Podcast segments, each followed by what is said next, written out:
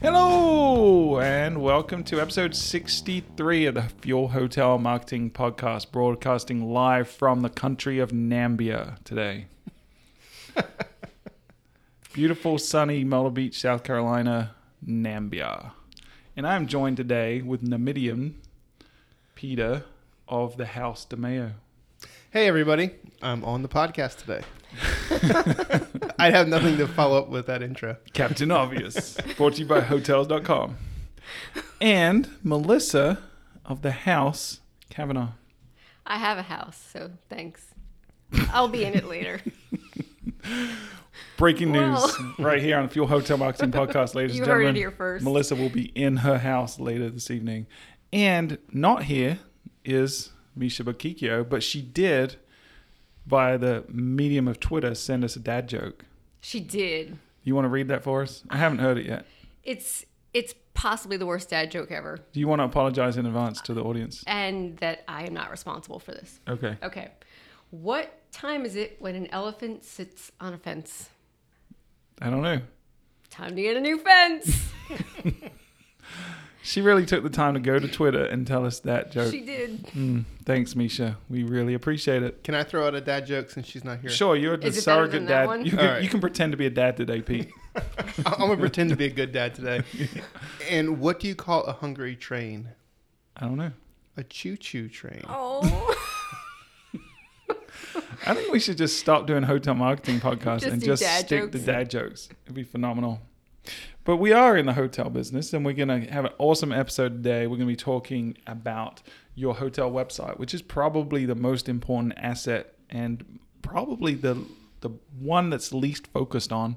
You know, I've seen P&Ls for uh, properties where they spent $60,000 on their sign outside and then they didn't want to spend a couple of grand on a website. So we want to kind of get that straight by talking today about how do we bridge the gap between shoppers and bookers and closing down the uncertainty that a guest had or potential guest has when they come to your website what are the questions that they have in their head that your website really needs to answer and what what should your website be doing so before we jump into that let's go and see what's going on in the news peter All right. Well, the first news item comes from us, or comes to us from our friends at Skift. And the headline is Google Travel is worth $100 billion. you need to put your little pinky to your mouth when you say that For all they know, I did. i just told them that you, Okay. you didn't Anyway, that's worth more than Priceline. So Priceline has a market cap of ninety million dollars, ninety billion. Google's travel business is worth a hundred billion. an That is estimated more than 90 estimate. billion. Yes. Yeah. So it, it's just amazing of how big of a behemoth Google Travel is. It represents fifteen percent of Google's overall market cap, That's kind of Which is- crazy. it's pretty which huge is crazy. Considering all the Internet of Things that are out there that people search for. Mm-hmm. Yeah, and it- what's most interesting is where a lot of that worth comes from is obviously advertising, and the biggest contributors to that are folks like Priceline and Expedia, who are spending a good chunk of their budgets, their billions of dollars of advertising budgets each year on Google. Right. So the article goes into you know who's spending that money, why they're spending the money, and s- starts hinting at the question of could Google decide to become their own OTA? And you look at the this data, it would suggest not really right now, simply because the 100 billion number of how much money they're making from the OTAs and everybody else. Yeah, we did a whole episode on that very topic of is Google becoming an OTA. I believe it was called "Is Google Becoming an OTA," and it was episode forty-seven. So if you go to fueltravel.com slash podcast, you can click on episode forty-seven and, and listen to that, or go find it in the new iTunes uh, or the the new podcast store in, on your Apple device, which is terrible, by the way. Complete tangent. I updated to iOS 11 my goodness, they murdered the podcast app. I'm so angry right mm-hmm. now. I almost sound like Yoda. I'm so angry. but anyway, is Google going to become an OTA? Go listen to that for an in-depth thing. One one of the things I, I want to point out is Google is an engineering company. right? They they look at how people are solving current problems and they question is that the right way to solve the problem, right? There's a lot of money to be had in the hotel industry for distribution. And right now, Google is a middleman of a middleman, right? Expedia is a middleman and then Google is the middleman for that middleman. So if they could eliminate one of the middlemen or women, couldn't they make a lot more money? Potentially, yes, right? So if, if Google had more direct relationships with hotels, potentially they could generate a lot more revenue than they're getting from Expedia or Priceline right now. However, to get to that point risks alienating the the the hand that feeds them right now. So they've got to be really really careful how they go about that, which is why things like Google Hotel ads is you know it, it's dominated by Expedias and those right now, and they're really beginning to promote the independent hotels or, or the hotels a little more prevalently, but the volume's not there on Google Hotel Ads yet. And until until more people start using that as a viable source for doing their bookings, there's no way Google's going to alienate all these guys that are spending bakoodles of money with them and, and creating this hundred billion dollar worth Agreed. estimated. So Makes sense. yeah. But what watch Google. Never count them out.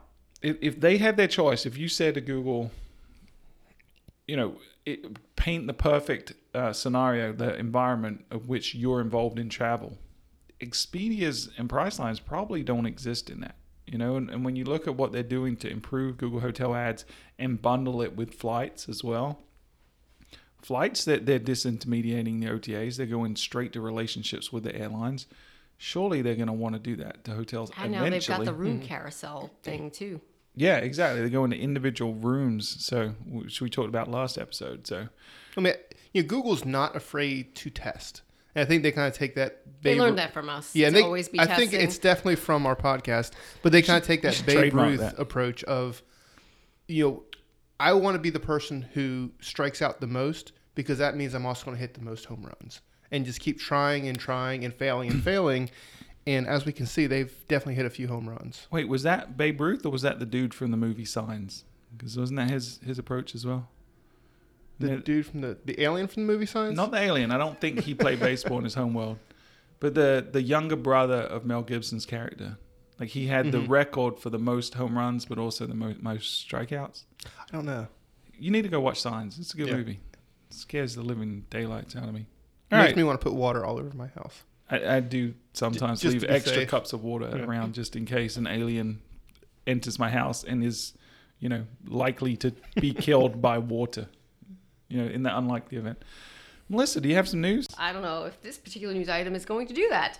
Matter of fact, this news item may discourage some sanity. And on that, before I tell you what the news item is, let me just say that I am going to hold my opinion of what this news item is about for offline. And you people can make your own comments. All right. So the news item comes from Tnooz, and it is titled My 420 Tours Has High Expectations for the Future of Cannabis Tourism in the US. Okay. That is the title of said news article. So, in Colorado, shockingly, there is a company called My 420 Tours that is partnering with some hotels to do cannabis related excursion type things, activities. Consisting of what? Getting high and eating munchies? I mean, what? Apparently, you can take a sushi, sake, and joint rolling class Because the skills you need to roll sushi are the same as you need to I- roll a joint? Is or you can eat. I, I cannot comment on this. I don't know. It's a niche travel market. There's no doubt about that. It's It's a you have wellness. You have wellness travelers. Yes. And then you have 420 travelers. and, it's, a, small a growing market. tourism market. And Hey, Pete, where are you going on vacation this year? I'm going to Colorado. Uh, no, if you look at it though, it makes so much sense for somebody to do this because Colorado's kind of cornered that market, and you know this person's definitely an early adopter and trying to make the most of of what Colorado's offering to people. Some people may want it, some people might hate it, but there's money, money. to be made. There's money to be made. Yeah. So they're currently doing about 17 quote unquote experiences per week and booking rooms at 14 nationally known hotel chains. You just can't try the goods once you're back in the hotel room, I would uh, assume, right? Yeah. That's, I mean, it's entertaining for sure, and it's kind of funny and, and, and shocking in a lot of ways. And, and regardless of your opinion about marijuana, I think the, the what I take from this is having niche opportunity or, or having niche niche offerings to people that are traveling is important, and it's something that's growing. And we've seen folks like Priceline, we've seen Airbnb really getting into this bundling accommodations with an experience. And even this week, Airbnb came out and said they're going to start um, promoting restaurants and cross selling restaurant bookings during the booking stay as well. So I think this whole packaging, although, although I will caveat this and say I don't think Airbnb is doing that to get into packaging. I think they're doing it to get in the restaurant business. But they are also selling things like surf lessons and, you know, guitar lessons and, and stuff like that. So this is a trend that we're beginning to see. It's something that there's a demand for from especially millennials or people that are younger than me. So so I think it's smart. Would I personally go do a 420 tour? Probably not, but there's a there's a market for it, and I think hats off to these folks for capitalizing on a need. And if it's putting heads in beds in your local market, then it's probably a good thing. Uh, the reason that I brought it up was because we are proponents of making Marijuana?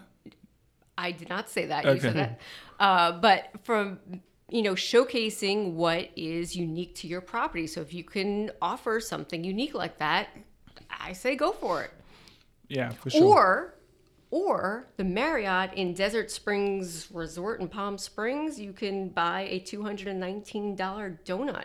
And maybe they should partner with 420 Tours. That's fun. And it comes with a flight of milkshakes. Flight of Because one milkshake. is not enough.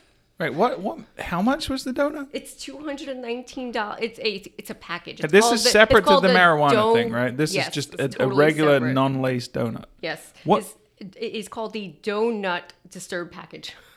So this article jumps all over the place. This is in a totally different article. Like, the donut thing is completely separate. The person that wrote it was so stoned that they had no attention. Um, what? What constitutes? How? uh, it's a uh, ten but, pound uh, donut. Ten pounds of donut. 10 Pound donut. but that's not What- enough. You need like eight milkshakes to go with it. What is the circumference of a ten-pound donut? that I don't know. You have to go to Palm Springs and find out. Wow, wow. That I, I don't even know what to say. I.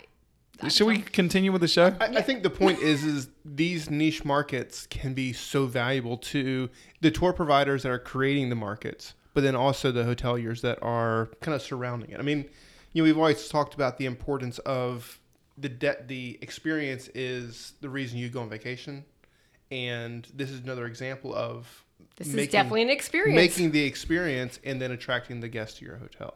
Yeah, for sure. So that I mean that's a good segue. Let's jump into the the meat of the show. We're, we're talking about the hotel website, and in my opinion, the job of the hotel website really is to close a gap in the minds of the consumer. Right. So there, there's an uncertainty that they have in their mind when they visit your website.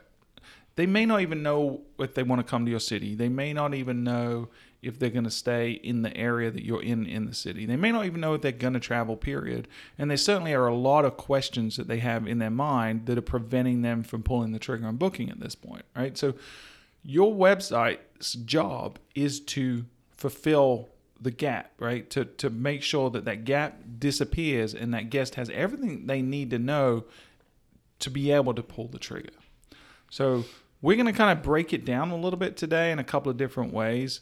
First off, Pete, you want to go through like what are some of the and this is not an exhaustive list, but you can follow along at home. The, the show notes are at fueltravel.com slash podcast, and you can click on episode 63 to get an ex, a, a more extensive list than we're going to go through on the show today. So you can follow along. But what what are some of the objectives you should have when you're creating a new website? Well, first of all, we want to, this is the first time the customers probably even learned of our hotel if we're independent. So the first goal is to create a great first impression and make the shopper feel welcome. Yeah, I mean, just like when they walk into your lobby for the first time, your website should give them a similar experience. One that's consistent with your brand and what to expect when they come to on the property.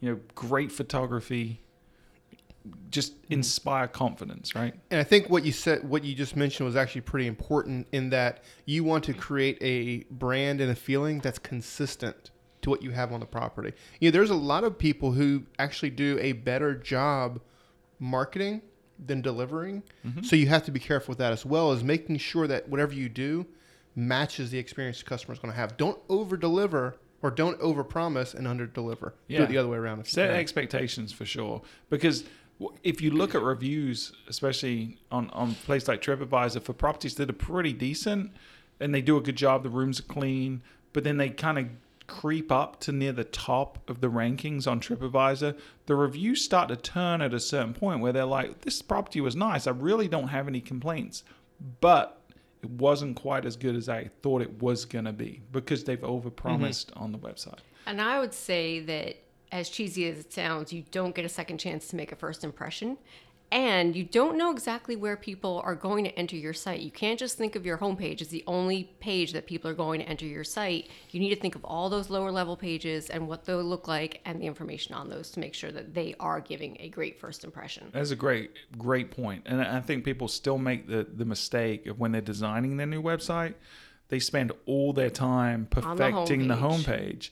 And, you know, five years ago, probably 80% of people that came to your website landed on your homepage. But you know what? Google's gotten more sophisticated. We're spending more money in different channels now, driving people to lower level pages.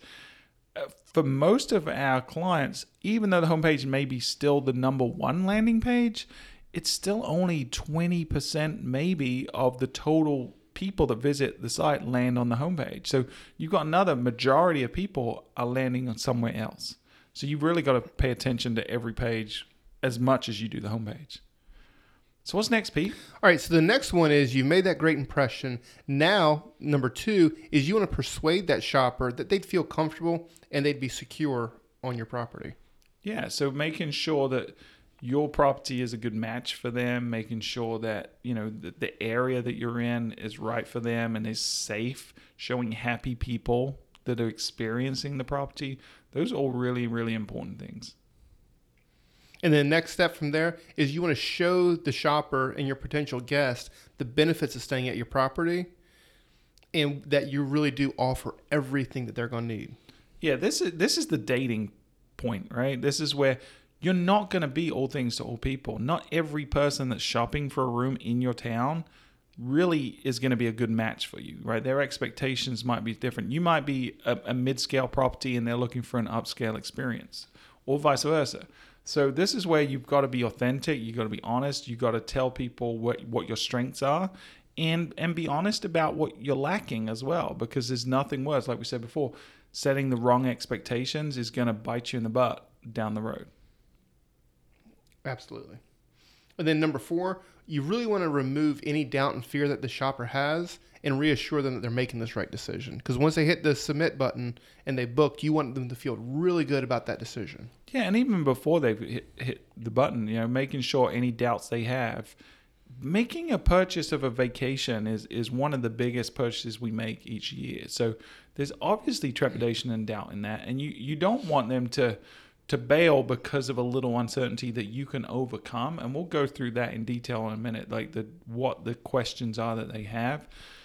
But like you said, after they've booked, making sure they don't have buyer's remorse as well is an important part of your website's job. But in a sec, Melissa's going to go through a bunch of questions, and and that I think is going to be the biggest takeaways from this episode is, is really anticipating what are the questions people have how do i anticipate and answer those questions so that i remove any fear any doubt any uncertainty in that person's willing and ready and able to book Yeah, I think one thing that comes up is a hotelier is very likely to think of someone booking a stay at their property as a transaction.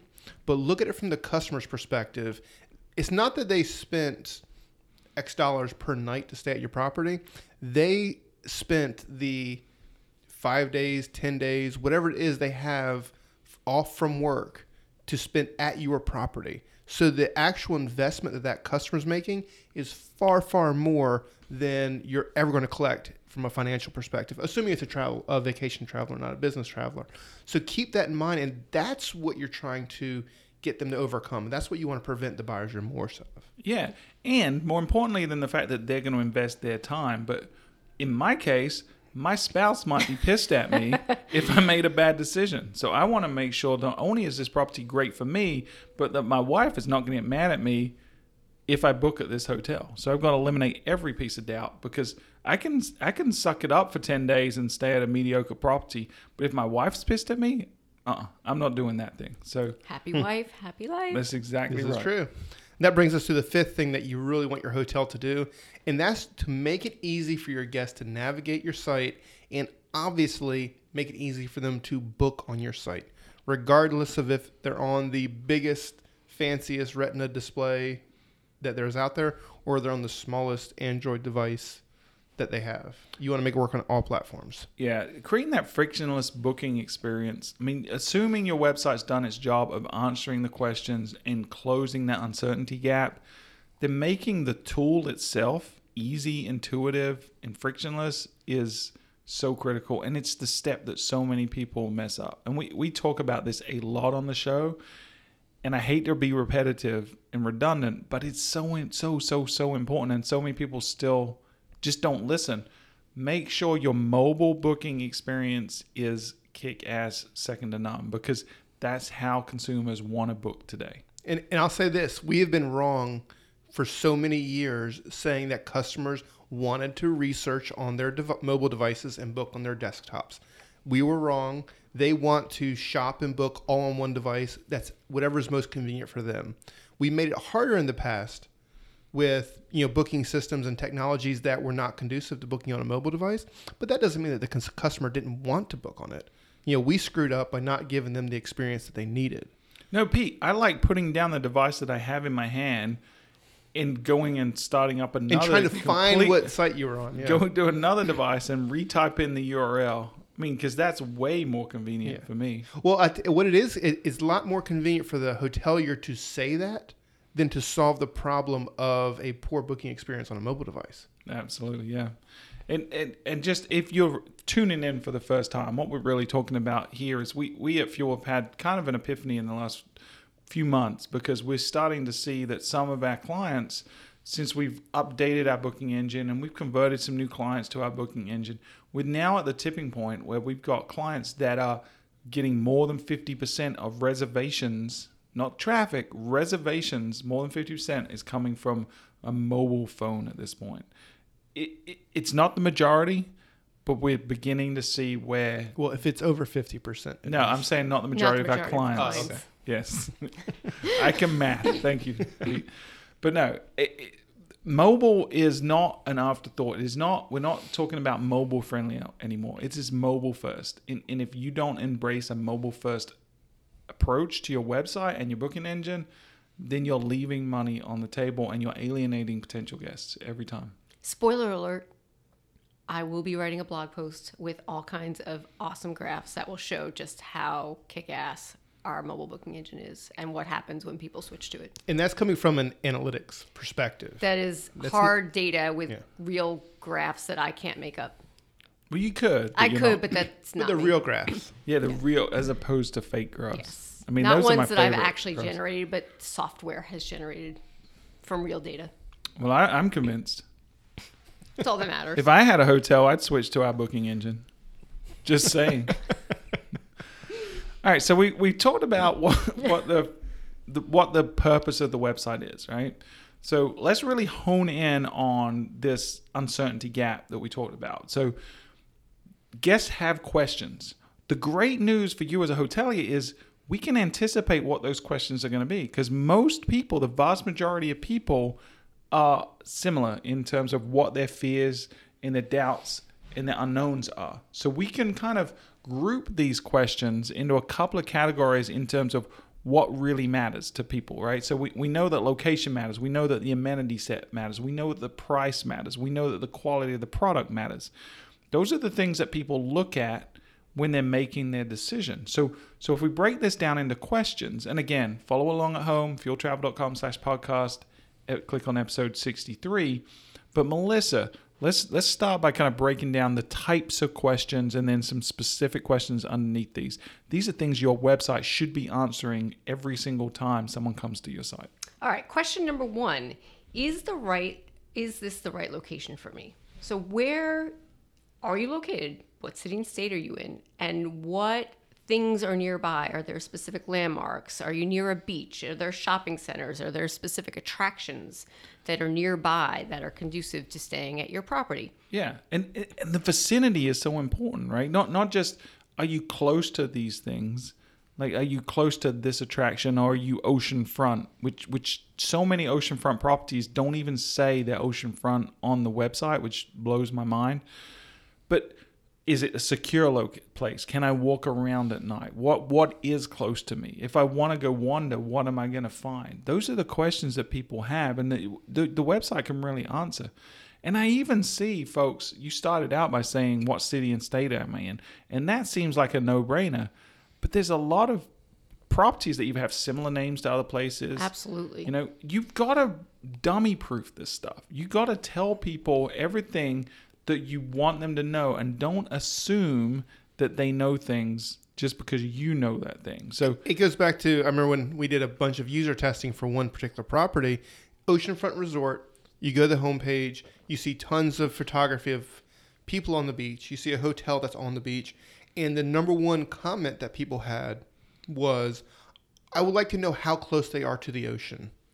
I'm like, really? We showed you pictures of it, but we never actually said, you know, such and such is an oceanfront resort steps away from the sand. Yeah. You know, we Yep. didn't make that connection. So they're thinking, hey, this is a marketer doing their marketing thing. They're showing people on the beach, but the hotel may actually be miles away. And that was shocking. Yeah, I mean, I think if you're oceanfront, that is the number one reason people are coming to your destination is the beach. If you're oceanfront, so you've got to hit that home with photography, with written content, everything you can do needs to say, spell out letter for letter. I am on the beach. I'm not second row. You don't have to walk. This is where I am. And he, here's the advantage to doing that. You know, maybe you have chairs, maybe you have umbrellas. What what other things do you do that help them enjoy that beach experience as well? And that's for wherever your property is. If you are the Marriott downtown, if you're the Raleigh, uh, you know, the property at the convention center, if you're on the ocean, you know, if you're at the ski slope, whatever it might be, specifically just let people know. Yeah, on the boardwalk, whatever it is. And then so so we're talking about like where you are and the advantages you have to that. But then look at it from the other perspective. What else can they do in your area? You know, is there a coffee shop nearby, for example? You know, because everyone drinks coffee. So so is that really close to where you are? Can I walk there safely?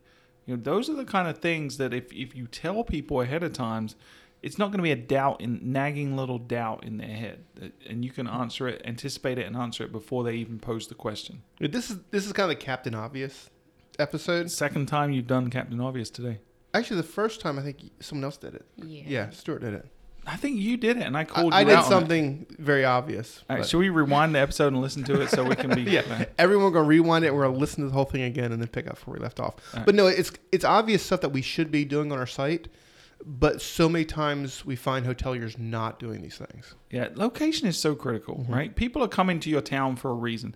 It, they're coming to the zoo. They're coming for a specific event. So if you know, looking at our, our hometown of Myrtle Beach, right? When you are um, every year they have the the uh, country music festival. If you're one of the hotels lucky enough to be within walking distance to that, you have a gold mine on your hand. People will pay 100 $200 above the average ADR for that convenience, right? So why are you not telling people, especially those folks that are searching for those dates, hey, we are within walking distance. We're just five minutes walk from. You can this stumble country. your way mm-hmm. back to your hotel room. Zigzag, yeah. It, It's if you drop if you walk straight, it's about three minutes. But probably after the alcohol you consume, it's going to be about a thirty minute walk back to. And, and the rate manager needs to know that that's what's happening that weekend too to adjust appropriately. Yeah. So think about think about your area, think about what's going on, think about the events, think about the attractions, and think about your locale to it, and really sell that as an advantage to your property. I think that's really really critical. We're ready for question number two. Let's do it. All right. Is it the right property for me? Meaning, are the rooms clean? That should be a pretty basic thing that you would mm-hmm. expect from a hotel, but we need to convey this. It's really important to people that their rooms are clean. It's the number one consideration for a lot of people. It's it's really important. Are the public spaces clean? Is the staff friendly? What type of guests do you get at your property? Yeah, I mean, th- those are the questions that I have when I'm looking at hotel. You know, I, I don't want to go to a property that's full of like old fuddy duddies and, and not have stuff going on in the property. I don't want to go there where the staff aren't friendly. So, so one, make sure that your staff are friendly and your rooms are clean. but if that is the case, reinforce that. Show reviews. Show what people have experienced at your property in, in through photography, through written content. Show people that this is a place that they are going to want to stay. And this is really where you can take other people's testimonials and showcase what other guests are saying about the property to mm-hmm. enforce that. Yeah, and the other thing to consider as well is what's right for Stuart at a property may not necessarily be right for what's right for Melissa or for me or for whomever. Yeah, so- so you have to spread it out and make sure you're ticking all these boxes of, of people who may have questions. Right, exactly. Great example of that with me and Melissa would be pet friendly, right? I, I do not want to stay at a pet friendly hotel because I'm not an animal lover. And I'm, I'll go on the record as saying animals kind of annoy me. M- Melissa's the complete opposite of that. She'll go and take her dog on v- vacation with her, right? So the property that's right for me is different than the property that's right for Melissa. What we're looking for is different. So making sure you communicate effectively who you are, what you are authentically, and say, we offer this, but we do not offer this. I think that's really important, and a lot of people don't do it. All right. And that leads us into the next question, which is what room should I pick? I feel like this can be an overwhelming process on a lot of websites. If you have a lot of different room types, being able to help the consumer down that funnel and choose a room that's appropriate for them is so important. So things like what are the room layout options? Do you have a virtual tour? Do you have a floor plan? All those things. How many people can sleep in the room? How many beds are there in the room, et cetera, et cetera. This is critical, critical information. Yeah, and, and, and not just telling them, but showing them. You know, one one of the things I think a lot of hotels make the mistake of is not showing a room layout diagram. Huge. A- And I think if you're just a regular hotel, you don't have really any amenities. It's just a room with a bed. That's it. I, I get it. It's not. It's not as important. But if you've got Murphy beds, if you've got some kind of kitchenette, some kind of, if you're a suite configuration with multiple rooms, this is one of the most important investments you can make is having good quality room layouts mm-hmm. because the type of consumer that is looking for your property is really concerned with where people are going to sleep right and we and, and the specific room configuration in terms of bed configuration stuff like that we have seen such an increase over the last 24 months of people that are going to google and searching for very specific configurations of rooms and and we've capitalized on that by creating separate web pages for each individual room type within our our hotel clients, right? But people really care about this. As as a parent and with two kids, the room layout is one of the most important things to me. Is there is there a communal space? Especially if I'm traveling multi generational with my wife's parents or something like that, where's everyone going to sleep? Is there enough privacy? Those are things that really concern me and really affect my decision process as a as a traveler. For me, from just my own personal experience, things that I never thought would be important are now important. Like, is there a mini fridge in the room? This is so important to me because I like to keep bottled water. Sometimes you have leftovers, maybe you want to reheat. Some people have medication that needs to be refrigerated, and it's really important to have a little mini fridge. And it's nice to know that information up front. Yeah, and as a as a business traveler as well, in in room amenities are critical. So, does it have a ironing board and an iron?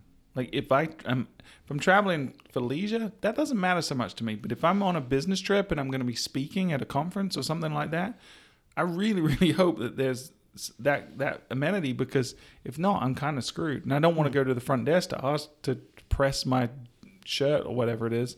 So And there's a there's a long list of all the things that customers are looking for actively on your hotel site.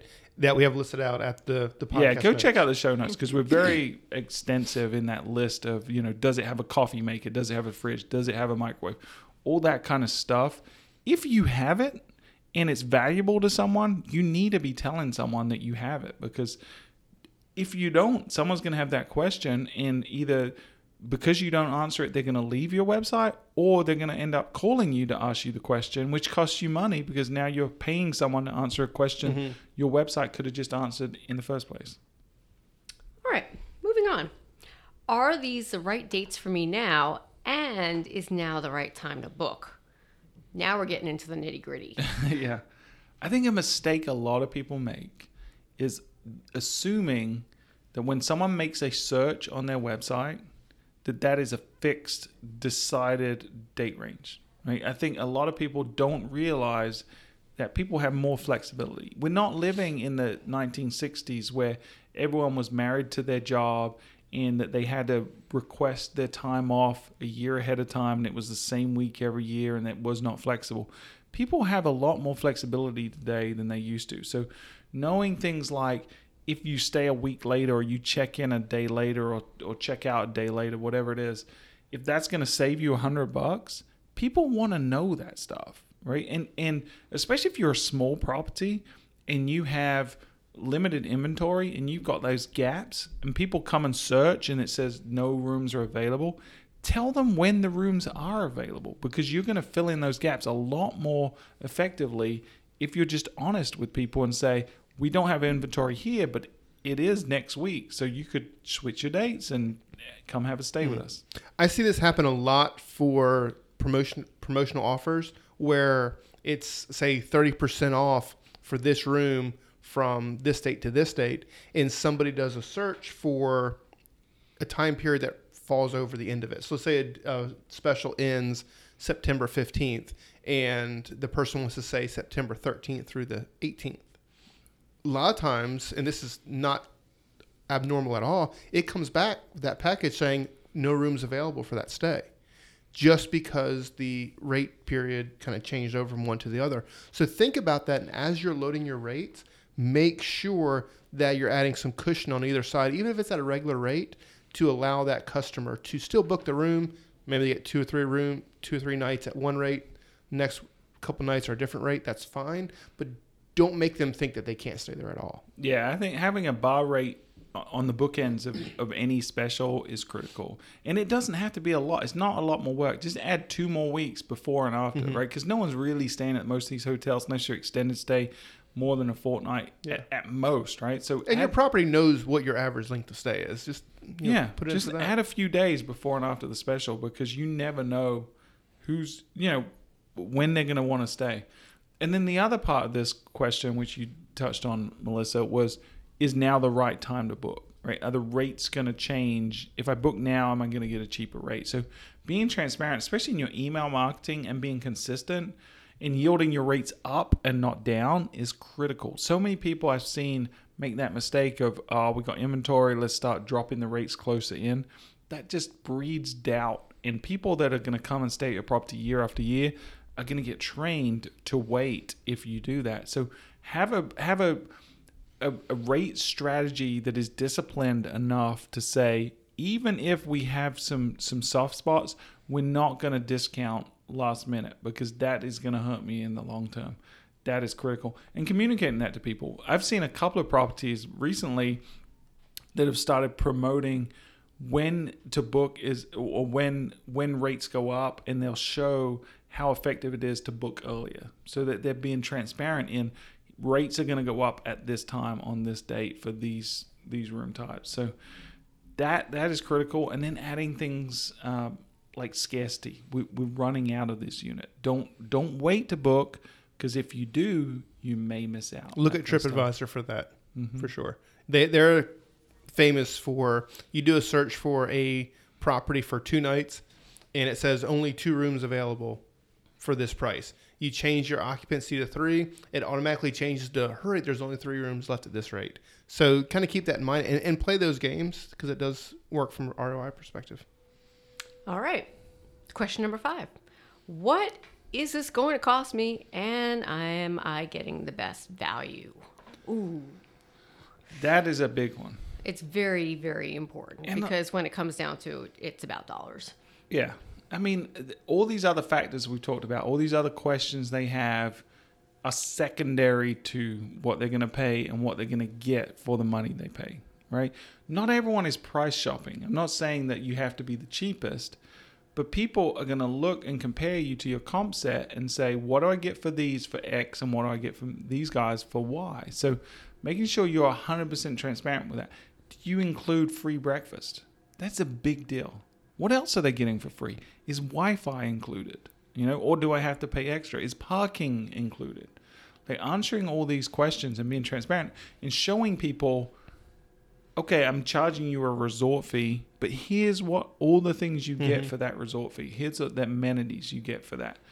That is so critical. Being 100% transparent. And, know what- and- or go ahead. I, I s- in having to book hotels recently, what is driving me nuts is when it says, "Hey, show me best rate available," and then I find out, "Oh, but wait, I have AAA, so I actually could have gotten this at a better rate." Well, you just told me it was the best rate available. You're just a big fat liar. Yeah, don't lie to your guests. This is hospitality. I, no, 100% lie to your guests every time you can. That's the best advice we've ever given on the show. This is true. so hey, another thing we would a piece of advice I would give is if you offer free breakfast, add a value to that. You know, so free breakfast at a typical hotel that could be 10, 15 bucks Easily, easy. yeah. Per person, yeah. Put that in in Per writing. person per night. you Right. know? Yeah. So, and we do uh, so much work with, especially the golf segment, where golfers are coming to Myrtle Beach and staying at a resort. And some resorts offer free breakfast for golfers. Well, if you have four golfers coming, and they're each paying fifteen dollars a morning for breakfast over the course of four or five days, put that specific number out there. They're going to save hundreds of dollars. It's like a million dollars. it's it's over a billion dollars. They Yeah. would beat Google's market cap by enjoying free breakfast. There you go. So. 100%. But the point is, put that in writing so they understand that it's not just, oh, this is free breakfast. No, this is $200 more you get to spend on your vacation. Yeah, hundred percent agree. The the the price you, you can't do enough to tell people how much value they're getting for the price they're paying, right? And and and they are shopping. We know from the data that we look at, the studies we've done, the studies that other people have done, the people are jumping from site to site and they're looking mm-hmm. around. And they're not just looking on your site in your competitor sites, but they're also looking at Expedia and Priceline and TripAdvisor to find that best price. So you've got to reassure them that one, you have the best price, and maybe offer them a reassurance that if they book somewhere else and get a lower price, that you'll match that rate. That that's something that can be real, uh, really effective. Or better yet, save them the trouble of having to go look at the competition and show other rates on your own website. Show what price what it would cost to book on Priceline or Expedia or hotels.com on your own website and show booking direct gets you the best possible deal. And not only is it the best price, but you also get these additional loyalty rewards by booking with us direct instead of and uh, don't use verbiage that is jargon and, and nonsense that the hospitality industry knows like book direct and save consumers don't know what that means right spell it out for them what that actually means Yeah, and we have, you know, one, you know, a great client up in Albany, New York. Hey, Chuck. But the point is, is that they have parking is an issue in any city. They offer free parking, and it says on everywhere you are on the site, free parking in parentheses a ten dollar value, whatever it might be, because that puts it. Oh, I'm going on vacation there regardless. I'm going to be paying if I'm there for five days. I'm paying fifty bucks for parking, Right. or I can stay at this property and pay zero. I mean, it's Which is so important awesome. to put the value, put the dollar value to the items that you're offering to your book direct customers. yeah And I would say this because we can't go an episode without talking about testing. I think I'll say omni-channel. always be testing always be testing. And here's something very specific that you can test in terms of pricing. Do you show one lump sum when you return your rooms? Do you show an average daily rate? Do you show that rate with taxes and fees included? Where do you show the total? Or do you show it after they get to the checkout page and they're forced to put in their credit card information? All of a sudden, their stay is now $150 more than what they thought they were going to pay.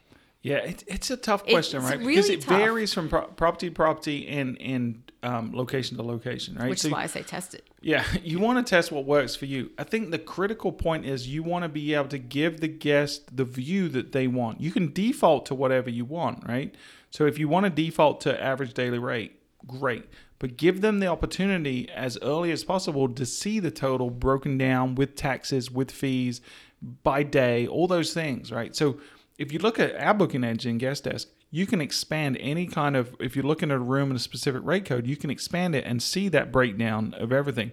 But that doesn't mean that's what you show them first because if you're showing grand total including tax and all the other properties in your location and not including tax in that total that they show on the first page, you could be at a disadvantage. So it does vary drastically based on your property, but test it to see what works mm-hmm.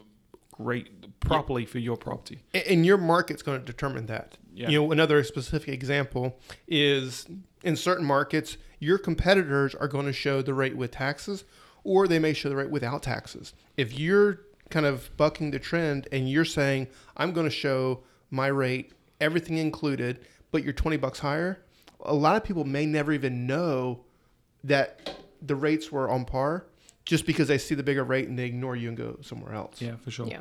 And then the other mistake that I see folks make from from this perspective when we're talking about price and value is they'll put a discount code box everywhere throughout their booking engine. No. Right? Bad. So so especially bad. at the point where they're entering their credit card, do not show them enter specials code here.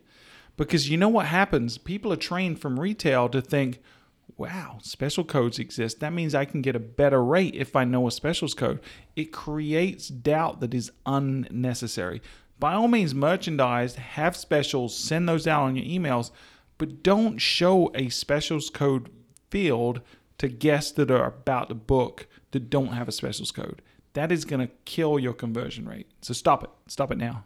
Just say no. Yes, just say no, especially if you're considering a 420 tour. If no. you have a coupon code on your site, you better make sure that you have a coupon on RetailMeNot or whatever it might be. for sure. Because that's what people do is they go to those places. If they don't see one, they may, they're very likely to wait till one becomes available if it's not an urgent Yeah, you're creating unnecessary doubt. Your whole job of your website is to close that uncertainty gap. You're creating uncertainty by adding that field unless, you know, some people I've seen they pre-populate it so everyone gets some kind of discount, which mm-hmm. is kind of smart. It's smart for a couple of ways. One, psychologically they feel like they're getting an advantage, but two, you can show a lower rate on your website than you are on OTAs if you do that. But I personally, I'd rather just not do that at all because I mm-hmm. feel, feel like it asks more questions than it answers. So again, go to go to the show notes and look at these because there's a lot more questions that we're not really covering in this. But I do want to touch on this. So you've gone through five specific types of questions, Melissa. There's another type of question that people have, and that is post booking. So one of the biggest problems in the hotel industry is cancellations in, and buyer's remorse, right? So once someone's booked, your website is not finished. Your communication to the guest is beginning. So you've got to reassure that guest that they made a great decision and you got to make sure that they don't want to doubt that decision that they made. So what are some things that they could do for that? Well, you certainly want to answer some pretty basic information like what time is check in and check out. That's really important when you're planning a trip to know what time you can check in and Yeah, setting those expectations. Because if you don't tell people that check-in's not until four and they show up at twelve, and they can't get in their room because it's not clean, guess what? They're pissed, and it starts their vacation the wrong way, and the chances that they're going to leave a negative review just increased exponentially. And it could have been resolved by telling them up front, we don't let people check in until three or four or whatever it is. Where do I park? Now we just talked about this and is parking free? Very important. Is there parking on site? Is it valet parking? Do you have to are you forced to valet park and how much is that going to cost? All important put up mm. front. Yeah. people already going, if, if they're staying at a pro- hotel, they're going to a city or a destination they're probably not very familiar with. So they already have a ton of questions, And anytime somebody has uncertainty and kind of apprehension about being someplace they've never been before, it's going to adversely affect their experience. So answer all those simple questions so that the one kind of use that cliche term, their safe space is your property and your brand. That they know what's going to happen when they're there. Yeah, nurture that relationship at that point. How do they get to your property? If you're if they're flying in, do you have a shuttle? How do they? Where do they get picked up? What does it cost? Mm-hmm. Those those are simple questions that you know the answer to, but guess what? Your guest does not know the answer. So your website's job is to answer the questions. That's where a great FAQ section on your site really does pay off because everybody's question is going to be unique. Somebody may say, "Okay, I know you don't check in until four o'clock, but my flight arrives at noon. Can I leave my bags at your property? Is there a place for me to change?" Answer all those questions so that they know what they're getting themselves into. Yeah, exactly. So that that's a good segue, right? So we kind of answered all these questions. Go check out the show notes, like I said. But let let's th- we like to be actionable on this podcast. So what are some things, knowing that we got to answer some questions for the guest? What are some things these hotels can do and take from this episode and go and apply today? So number one, Pete, you just mentioned it. Create an FAQ page on your website that anticipates and answers mm-hmm. all these questions that we talked about. And I would say don't phone that one in. Really spend some time, work with your development team, and build a kick ass FAQ section. Let them search the FAQ. Answer every question that's out there. Not only is this great for customers, but these are the search terms that people are looking for as well. You know, does this place let me do X? Answer those questions and answer every single guest question that's ever come in in your FAQ. Absolutely. And you know, you may not know all the questions that your guests are ask, ask, asking yourself, right? So when you're building out FAQ or, or answering the questions on your website, engage with your guest. That's another take home from this episode. Go and go and talk to the guests. Ha- have little focus groups. Offer free breakfast for people that are going to give you feedback, or talk to your reservationists or your front desk or your uh, cleaning staff and say, what are the questions that you're asked? And go ahead and make that full comprehensive list. Because if you're missing some of those questions, those folks that have those questions aren't getting the answer from your website. They may go somewhere else and get them answered. And that could be your competition. They might go to Google. They might go to your competition. You don't know. So answer every question. And the best way to answer every question is to know what every question is by engaging with your guest.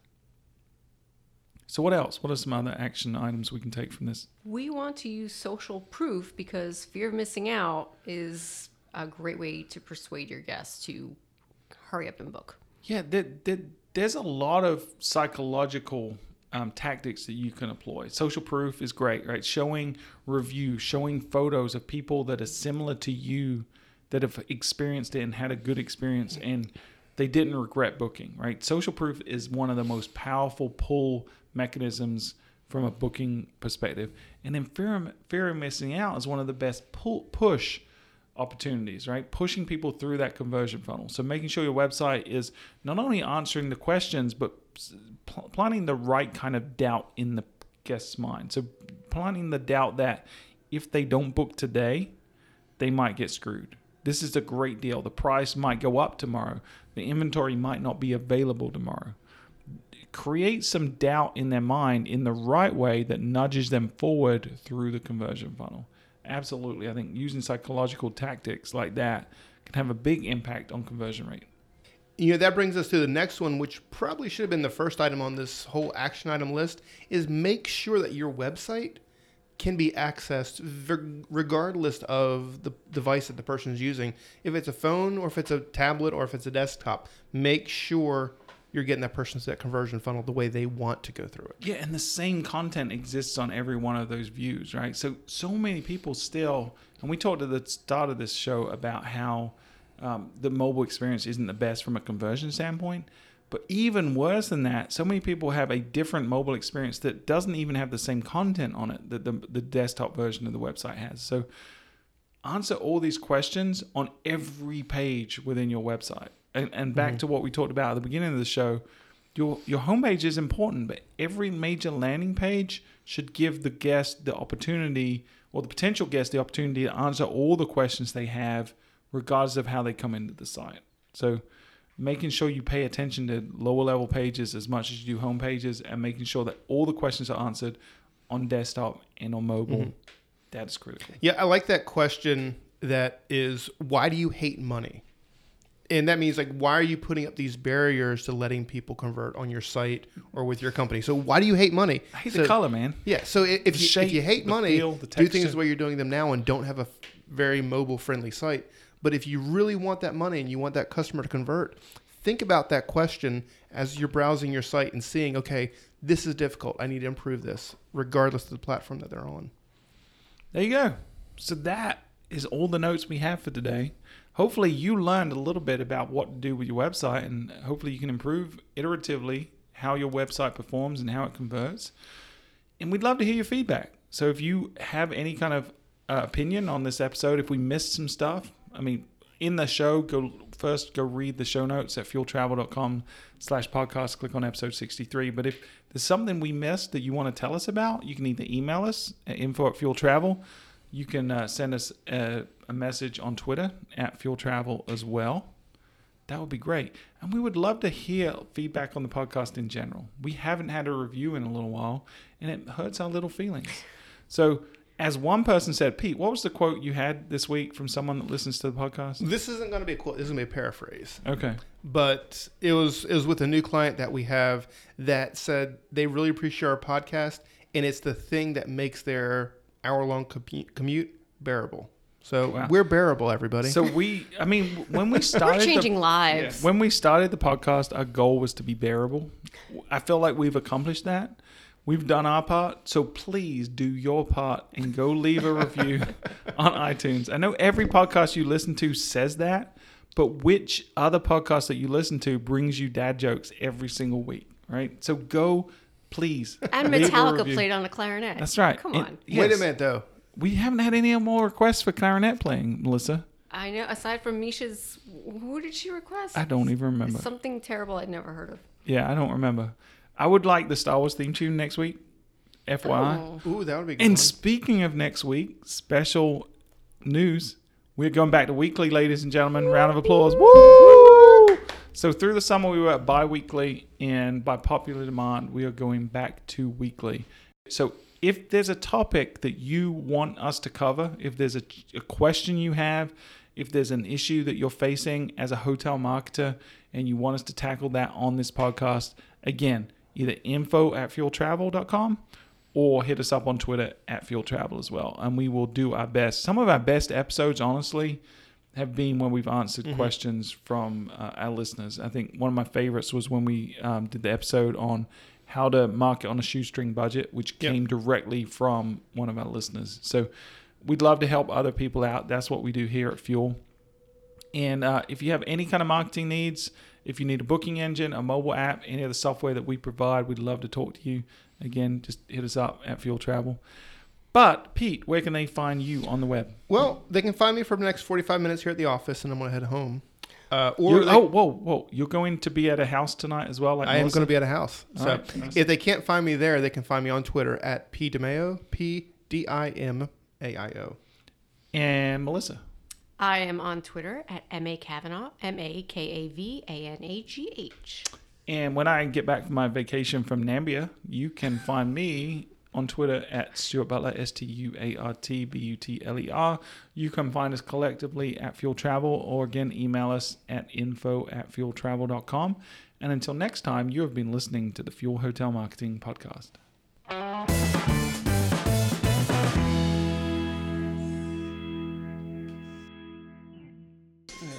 Back.